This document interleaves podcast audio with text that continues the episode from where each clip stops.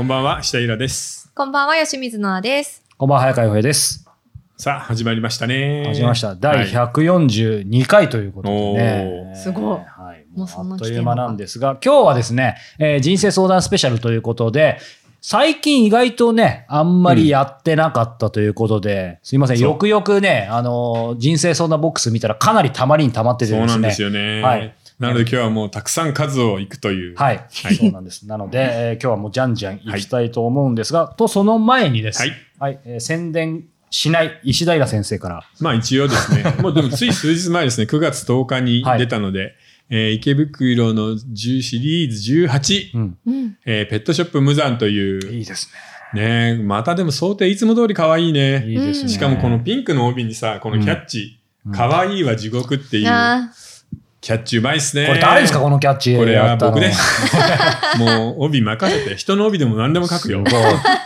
これす、すぐもうパッて出てくるんですか？まあ出ますね。はい。いやーすげええ。これちなみに、まあ出ちゃうのよ。ちなみにこれ18というギリシャ数字はこう書くってことも勉強になりますね。ああ、そうだね。普段書かないもんね、ギリシャ数字で。はいすいません、うん内容と関係ないんですけれども。はい。このね、あの、池袋特集はまた、また毎年恒例で、えー、時事会かな。えー、池袋のこの特集もしたいと思いますので、ぜひぜひ、まあそちらの方にもね、池袋関係の質問も含めて、えー皆さんからお寄せいただけたらと思います。さあ、ということで、えー、まあ早速、じゃんじゃん入っていきたいと思うんですが、えー、そうか。まずお便り。はい、お便りいきたいと思います。えー40代の女性からいただいております。えーこんにちは。えー134回および7月のオフレコトークで話題になっていた男性の性欲タイプの話。えー私もわかる気がしました。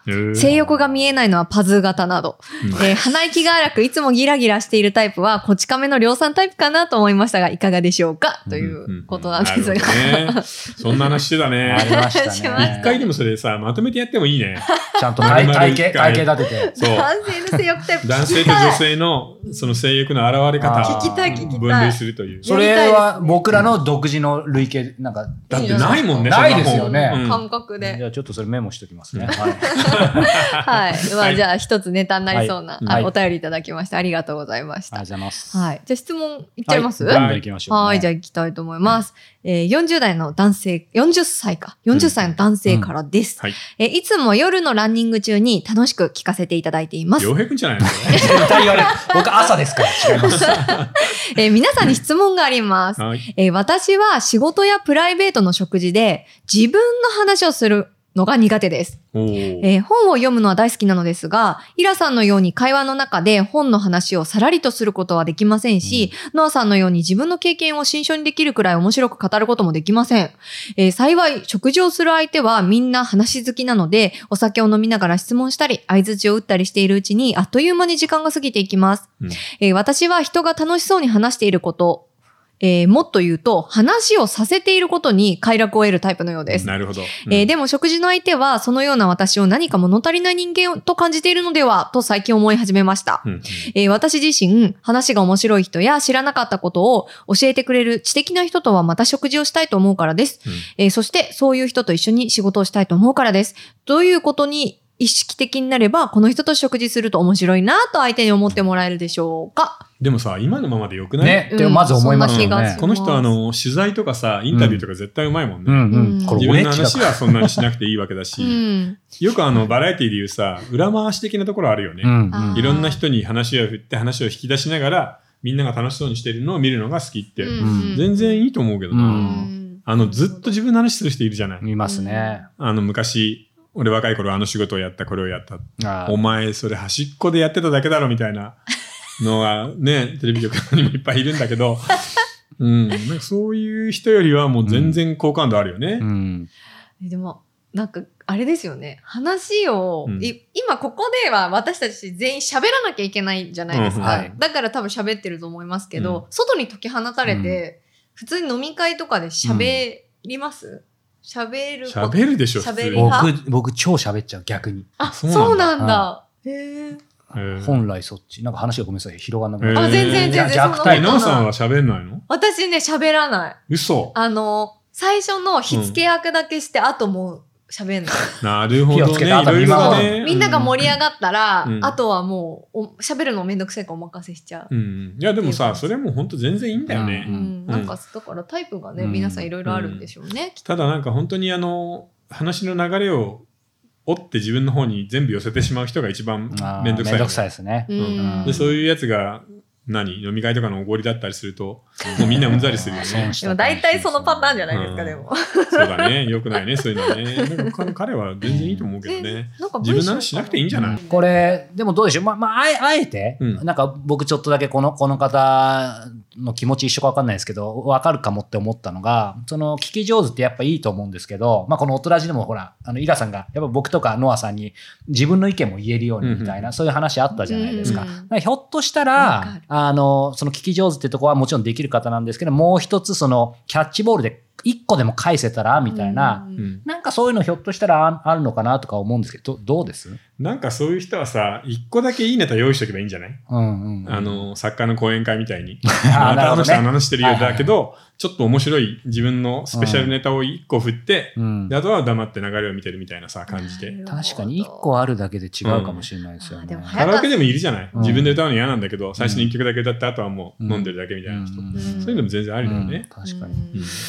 うんなんなんか。うまくはまってるかんですけど、僕が心がけてるのは、その、聞くと徹しただけでも5個ぐらい聞いたときに、その1個ぐらいの時だけなんか自分の意見もちょっと言うみたいな。確かにそまあちょっとレベル高難しい。高いって僕もうまくできるかわかんないけど。うん。うん。でもまあそれぐらいで十分だろうね。ううん。ん。だから、あんまりなんか頑張って自分の話をしようとか思わなくていいよね。むしろ羨ましいです、うん。僕も人の話聞けないから、なんかこういううん。徹聞けない徹せられる人は。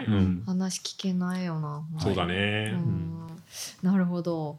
ありがとうございます。ちょっともうちょっと掘り下げたい気持ちもありますが。だから今いっぱい質問が今のなるほどなは、吉水のあと52%ぐらい。そうです。ね。ちょっと、あの、いっぱい来すぎてるので、先行きますはいね。。はい。はい。えー次。えー昭和の作家で、今では書店で見かけないけど、超面白いという人を教えてください。超面白い。そうね。もうパッと上がるのは、例えば、半村亮。あ SF とか電気物を書いてるんだけど、やっぱ面白かったよね。うんこの番組でたまに取り上げるんだけど、ーうんあと、海光さんの本もあんまり見なくなったな。面白いですよね。海光武史う。んうんうんうん。あと、吉行さんも本当見なくなったな。うんうん吉行淳之介。はい。あと、時代小説で、あの、あれみんな書くから、眠り京志郎っていう、剣をぐるっと回すうん。あれを書いた柴田連三郎。今の4人なんかはもうどんどん消えてるね、書店から。海光さんも消えてますか？海子さんあんまないね。まあもともと冊数がそんな多くないけどね。そうか。そういうのって単純にその、えーしあの、出版数、んうん本の数がなくなってきたから書店に並ばないとかでも単純になんか売れ行きが。が落ちてしまって、それが何年か続くと、だんだんと消えていくので、ああ、やっぱ結構シビア。うん、芝さんでさえ主要なものは残ってるけど、だいぶポツポツ消えてるよね。売れないってことですか？うん。ね怖っえ。でも、シリアス。でも変なし、僕全然無知な自分ですけど、そのか海光さんやっぱり知ってますけど、これ10年後とかになったら若い人が知ら知らないみたいな。もうほとんど知らないんじゃないかな。柴田連三郎、海光さん、吉行淳之介、うわ、もう5年でいなくなるかもしれないね。だって森鴎外でさえ、あ、もう舞姫とかぐらいしか残ってないよ。確かに。でも森鴎外って安倍一族舞姫ぐらいだよでしか見たことない。確かに。そっか。まあでも僕らとしてはいつもの話ですけどね、なんか逆にいいなと思ったら早めに本屋でやっぱ買っとくの大事ですよね。そうだね。うんまあ本当になくなっちゃうからうね。んでもまあ昭和のすごい作家でっていうもういっぱいだよね。僕最近読んだのだと、結城正治っていうミステリー作家で、ちょはいっとハードボイルドが書くセンスのいい人なんだけど、その人の本ももうないもんね。まだご存命なんですか？いやもうとっくの塔に亡くなってるんだけど、でもちょっと今のミステリー面白いんだけどもうないね。うんうんやっぱ改めて聞くとなんか書店ってシビアですよね。そうだよね。しかも昭和だからね、もう今令和だからね。でも 逆に考えたらさ、音楽なんかと一緒じゃない、うん昭和のスターの CD とかってもう残ってないじゃん。うんですね。うんうんうんフランク長井の CD 買おうって言って CD ショップ行ったってないよね、なかなか。ザ・ピーナッツとかそう CD うんそもそもないし、うんみたいな。確かにうん言われてみじゃあそういう意味ではまあそれはいなんかそういうやっぱり時代の流れはあるってことですね。そうね、うんあの本に関してはでもちょっとそれが激しくなったかな。うん古典、西洋の古典も日本の古典も本当にどんどん消えてるから。うんまあしょうがないよ。しょうがない。うん、そういうもんなんだよ。はい。うん じゃあもう一問ぐらい行きましょうかもう。一問ぐらいいきます。はい。えー29歳の男性です。えー毎週木曜日を楽しみに日々を過ごしています。素人童貞です。えー いきなりカミングアウトです。よく、あ、多分よくあの、メッセージくれる。あ、くださる方ですか？そう、方、素人童貞の方だと思います。えー最近、シャープ36、えー本の読み方、選び方を聞いた際に、うんイラさんが、複雑な音楽を聴いた方がいいんじゃないかなとおっしゃっていたのが忘れられません。うんえーまた、読む期間を設けて、本の歴史から掘り下げて読むやり方も印象に残っています。私は音痴がコンプレックスで音楽に全く触れてきませんでした。えーしかし、シャープ36で出会ったことで、えーあ、に出会ったことで、えー音楽の歴史を学びつつ、様々なジャンルの音楽を聴いてみたいという欲望が目覚めてきました。えーただ、音楽に触れてこなかった分、どのような本や曲がいいのかわかりません、うんえー音楽の歴史を学ぶ上で、音楽の内容が網羅されている本を教えていただきたくメッセージいたしました。ああ、もうね、そういう本は実はね、ものすごくたくさんあるの。知りたいですね。西洋音楽史みたいな本は、うん。例えば音大だったら、もう全員入るときに買うし、うん。た、だ、そういう本って教科書的なものであんまり面白くないんで、うん。えーっとね、文章が圧倒的に上手くてクラシックのことを知りたいっていうんであれば、えーっと、何でもいいから、吉田秀和っていう音楽評論家の本を一冊買って、それを読んでみてほしいかな。前も上げてくれてましたようん。ね。でね、文章が上手くて本当にね、スルスル読めるのよ。なるほどっていうちょうど昨日買ったな一番のおすすめはね、多分ね、あんまりよくわかんないかもしれないけど、えー私の好きな曲っていうのがいいかな。私の好きな曲。もうシンプルなあ話で、その吉田さんがさ、太平洋戦争中に自分が持っていたアルバム、その頃アルバムすごい高いから SP なんだけど、それを全部一斗缶の中かなんかに入れて、庭に埋めるの。うんこれが全部燃えてしまって、その時自分が生き残っていて、うん。聞けなかったら悲しいから、土の中に埋めて空襲から逃げようとする。で、2枚だけ残すんだよね。うんこれはもう自分が死ぬまで聞くら聞き続けて、死ぬ時に一緒に燃えちゃってもいいやっていう。っていうのを、ある日戦争が終わった後、庭から掘り起こすのよ。おお、で、それを初めてレコードでかけて、いいですね。空を見た時の気持ちうんとか書いてあるわけ。うん。へえ。ただの音楽紹介じゃなくていいですね。うん。なんかやっぱその。で、あのそう、どうやって聞いたらいいかっていうのはね、えっ、と、結局、吉田さんが言うには、うん。僕でも本当そう思うんだけど、西洋音楽って、バッハとベートーベンとモーツァルトの3人をどう聴くかに尽きるっていうんだよね。うん。なので、それぞれのジャンルで、まあ、名作だって言われてるんだったら何でもいいから、うん1曲ずつ聴けばいいんじゃない、うんうんバッハのキーボード、あの、みんながよく知ってるんだったら、ゴールドベルグか。あ、はいはいはい。はい、ゴールドベルグ演奏曲とか、うんモーツァルトだったら代表作っていうのは何だろうな？ピアノコンチェルトかな？20番のピア20からノコンチェル。ト。ああ、やっぱり。ううんんで、えーベートーベンだったらシンフォニーなので、うんえー気軽に聴けて楽しいっていうのは若い頃のやつなんで、3番か4番を1曲。なるほどね。それぐらいの感じで繰り返し聴いて、へえ、バッハとかモーツァルトってこんな感じなんだっていうのが分かったら、す、えー、全ての他の曲も聴けるようになる。うんモーツァルトの他の曲、何百曲。バッハの他の曲。はいはいバッハは CD にして200枚ぐらいのセットになるので、全曲だと。うんでもそのボックス何万円かだから買って持ってるといいよ。選べるから。なので、そういう感じでちょっとずつ聴いて楽しんでみるといいんじゃないかな。音痴とかそうじゃないのは全く関係ないです。なんか、ちょうどイラさんにそう教えてもらって、ちょうどまさに昨日、吉田秀和さんの、その今月の1枚 CDLD ってやつ買って、で、今イラさんに言っていただいたように、なんか最近そういう感じで楽しんでたんですけど、やっぱりその聞き比べみたいのがしたくなってきて、例えばね、あの、そのゴルトベルクでもうんグールドなのか誰なのかみたいな。うんうんうんなんですけど、正直よく違いわかんないんですけど、まだ。あ、もうね、聞けばもう分かります。ゴールドベルグだったら僕20枚ぐらいあるかな。だから好きなうん。あの、ピアニストのやつを聞くよ。楽しいし。で、ゴールベルグは、あの、弦楽編曲版もいっぱいあるからね。あの、カルテとかで弾いたりっていう。でもまあ、面白いし、聞いてればわかるようになる。あれ？違うな。逆逆になんかそう、うんそういうのを最近見てるんですけど、例えばモーツァルトのその、えっ、と、ピアノ競争曲か、うんうんその20番とかいろいろ聞いてるんですけど、なんか結局、でもどれも楽しいから、うんあんまり聞き比べて今度また通になろうとか思うと疲れ始めるんで、なんか気軽に、じゃあ気軽にいいんですよね。うん。で、好きな曲だったら、あれ？ちょっと他の人のも聞いてみたくなるなってなるしうん、うん中にはこれが名演でバッチリみたいなのもあるわけよ、一応ありますよね。うん。なので、うん。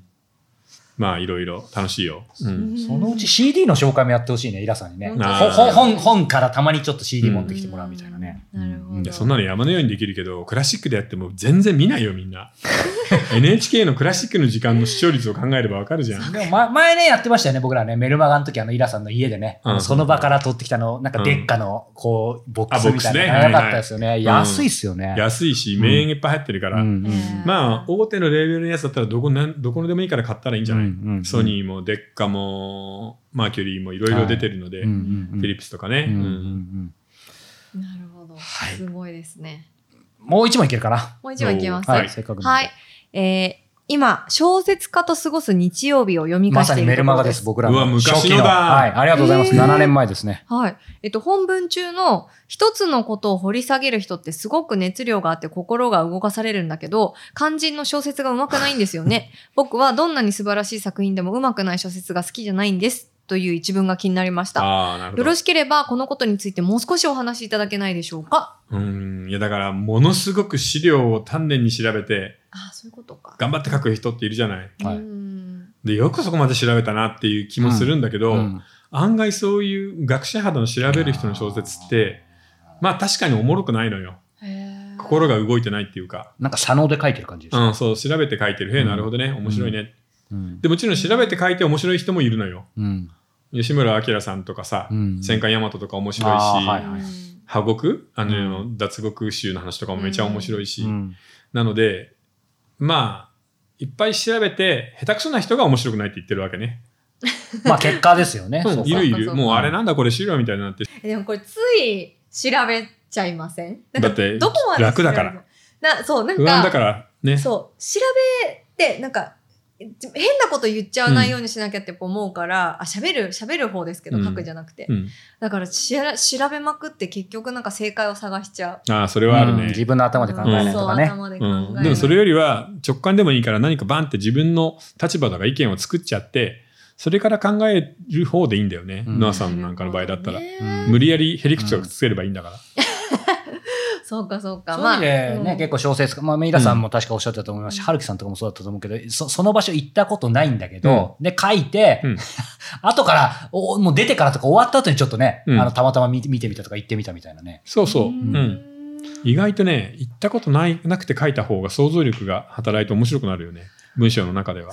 行くともう見えちゃうじゃん、うん。うん。これまあ行ってもね何もしないんだけどね、うん。空気を吸って帰ってくるだけなんで取材って、うんこれだから笑笑えない。俺小説書いてないけど、だからやっぱ取材とかね、そっちのノンフィクション系の人だと、ややもすると小説書くとそうなる可能性がありそうだから、なんか自分書くんだったら気をつけないとなって。そうだね。ね。資料は本当に捨てないとダメだよ、ね、取材、資料。そう。これってあれですか？そのうん。想像力とか自分の発想力を生かしたものづくりっていう風になった時にはこれが当てはまらないってことですか？あの、いや意外とさ会社で企画書とか書くときも、うんこれまでの過去の市場のことめちゃめちゃ研究してるんだけど、うん。出てくるアイデアがすげえ月並みじゃんってことない？まあでも調べたらなっちゃいますよね。こんなに調べてこうなってうん。出てきたアイデアがこれなんだ。あこいつはちょっとあんまりうん。オリジナリティは期待できないなみたいなことになるよね。確かにに調べすぎってちょっとね、うんよしあしっていうか、いやだからそういう人はリサーチチャーみたいな仕事をすればいいんで、うんあんまりそんな新規の企画考えることないじゃん。うんその資料もあれば助かるからさ。